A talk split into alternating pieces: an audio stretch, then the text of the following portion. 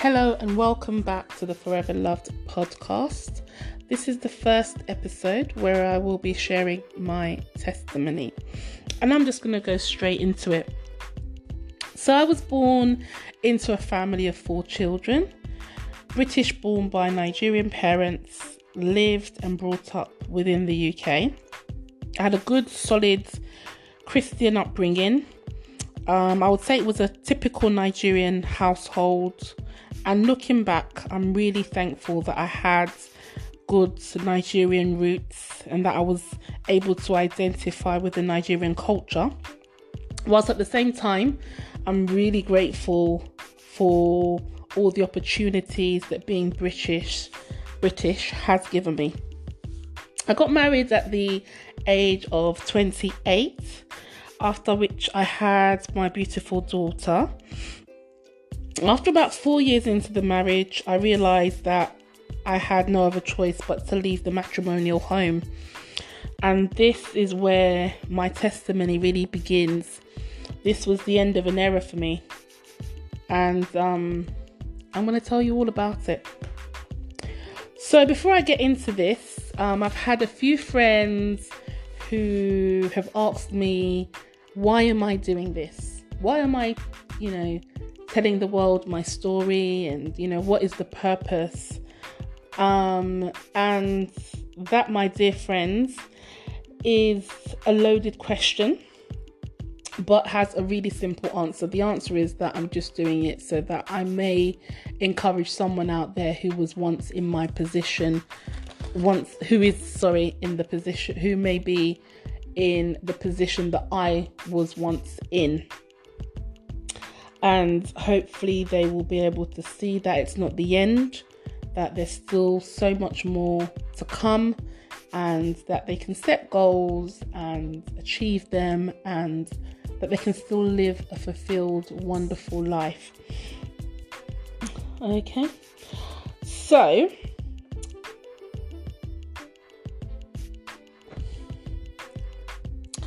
this is the introduction of how I became a single mother and I'll start at the beginning of the end.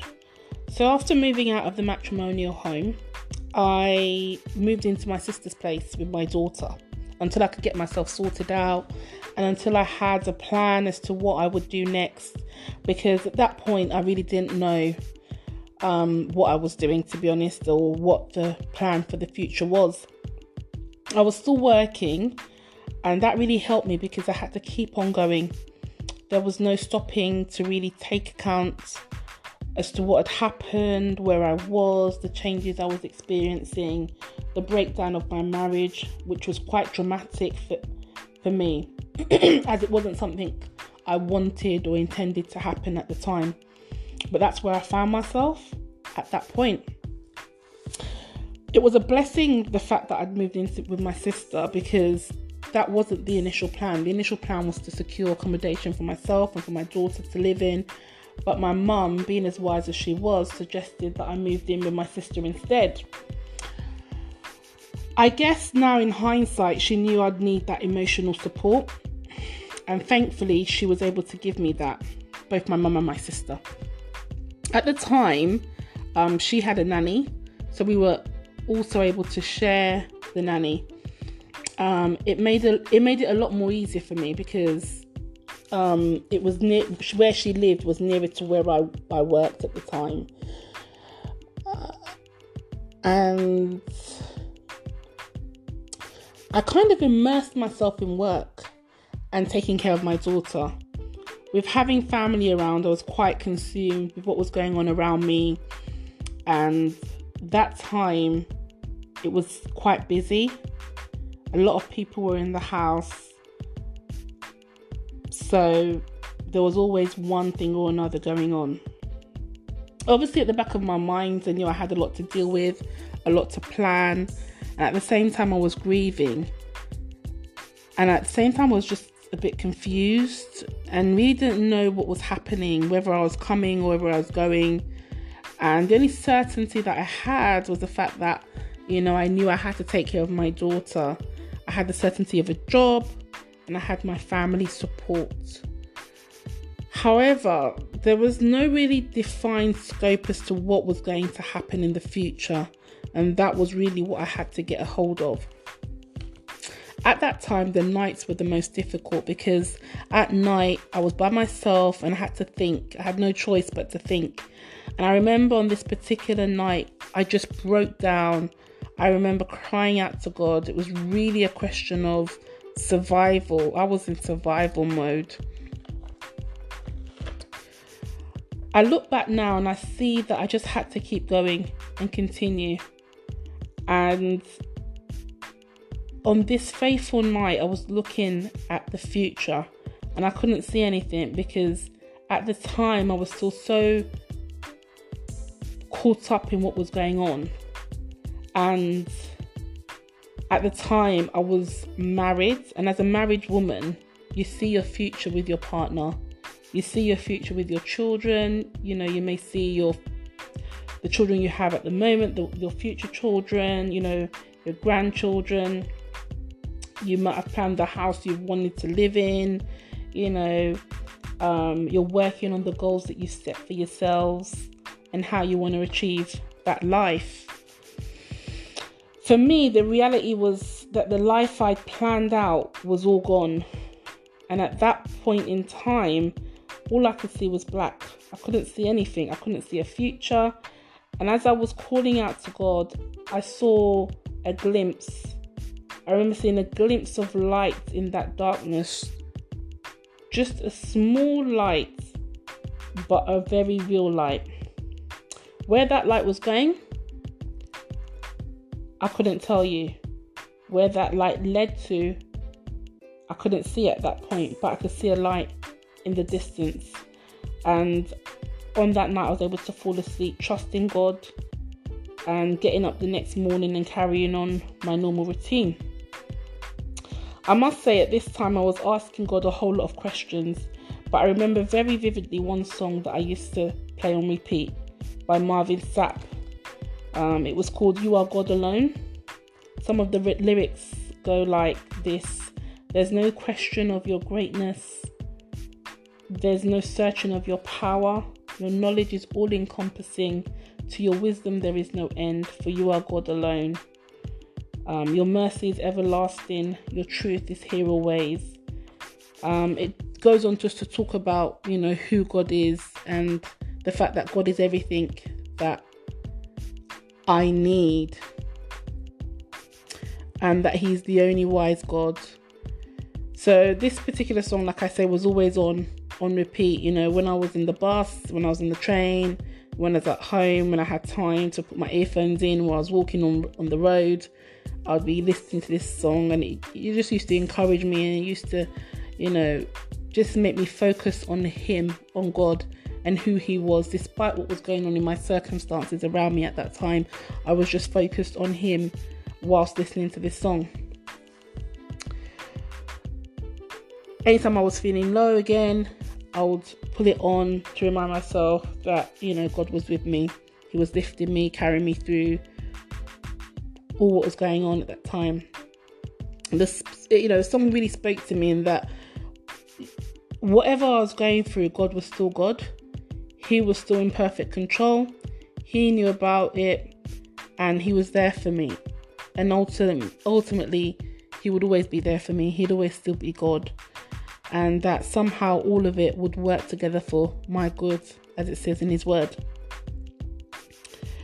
Um, I think I used to meditate on the song because, like I said, I, I really couldn't understand what was happening, you know, at the time. And I know I keep on saying that, but you know, it just, it just nothing was making sense. Um, and the only thing I understood and I knew with complete certainty was that God was still God.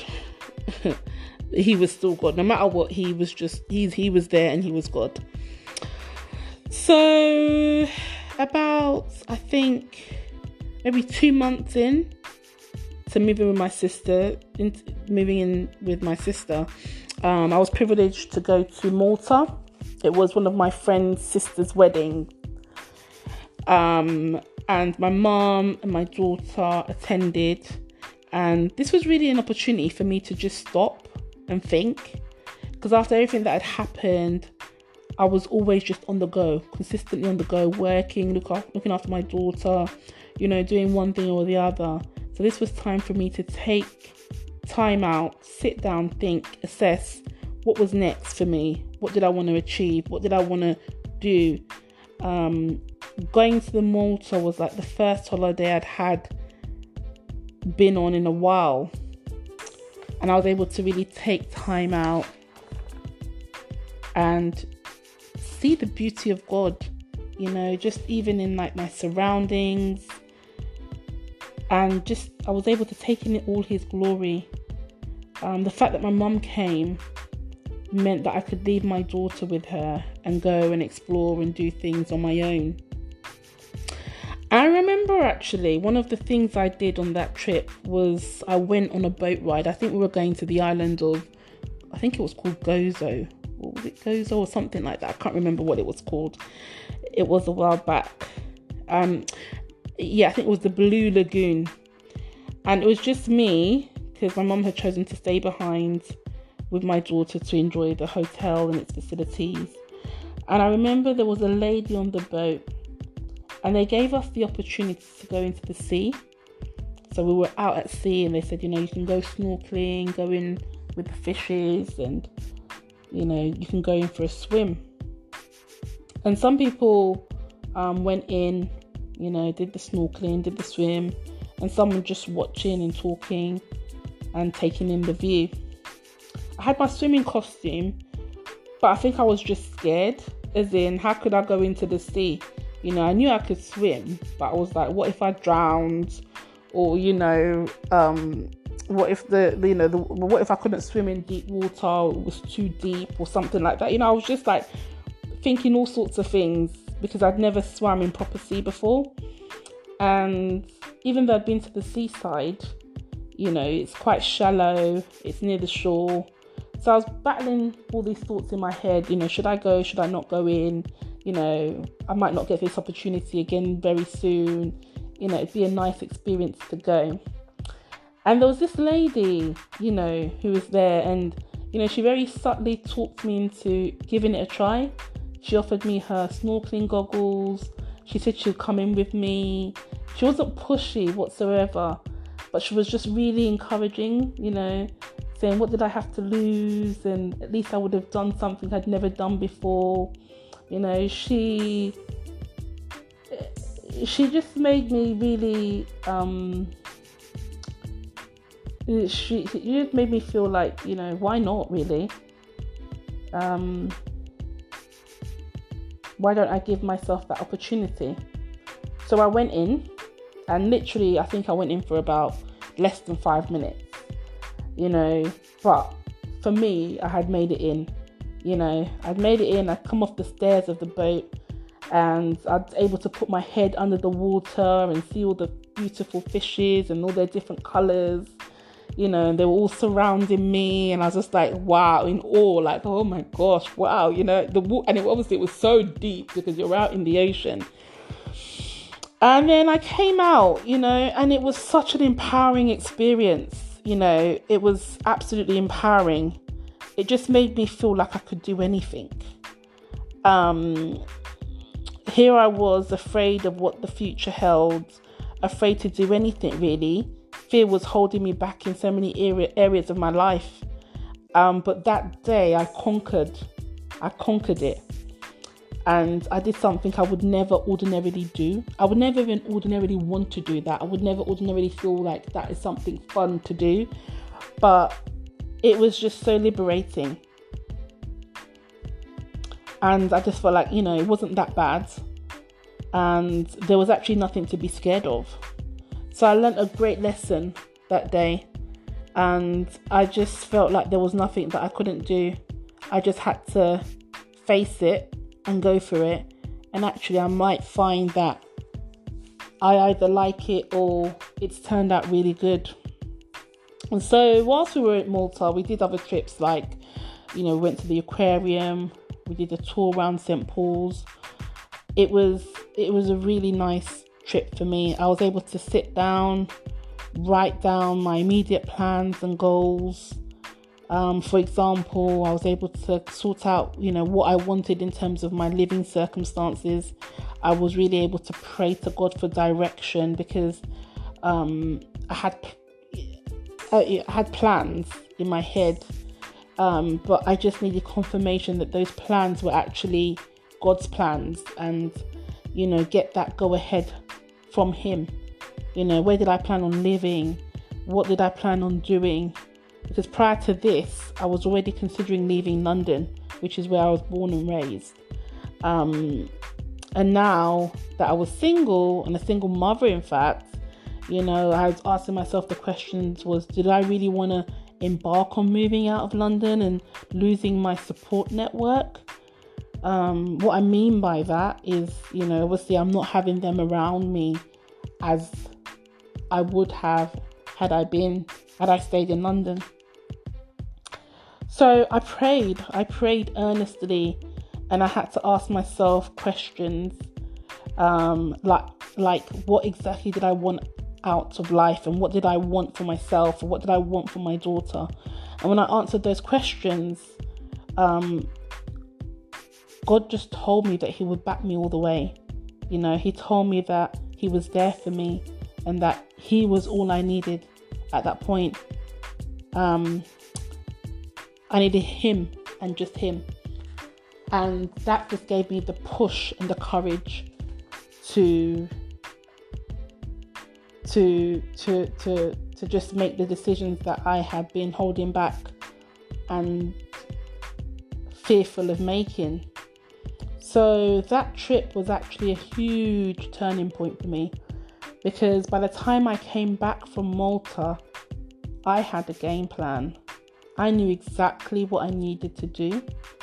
I was scared, scared as, you know, I won't say it, but I was scared you know, but I had clarity and certainty from God that this was the plan, this was what He had planned for me. I was certain that He would back me up, and this was uh, an opportunity for me to really exercise my faith, you know, focused on not what I could see, but what I knew and who I knew God was and who He was in my life and knowing that He would never leave me nor forsake me.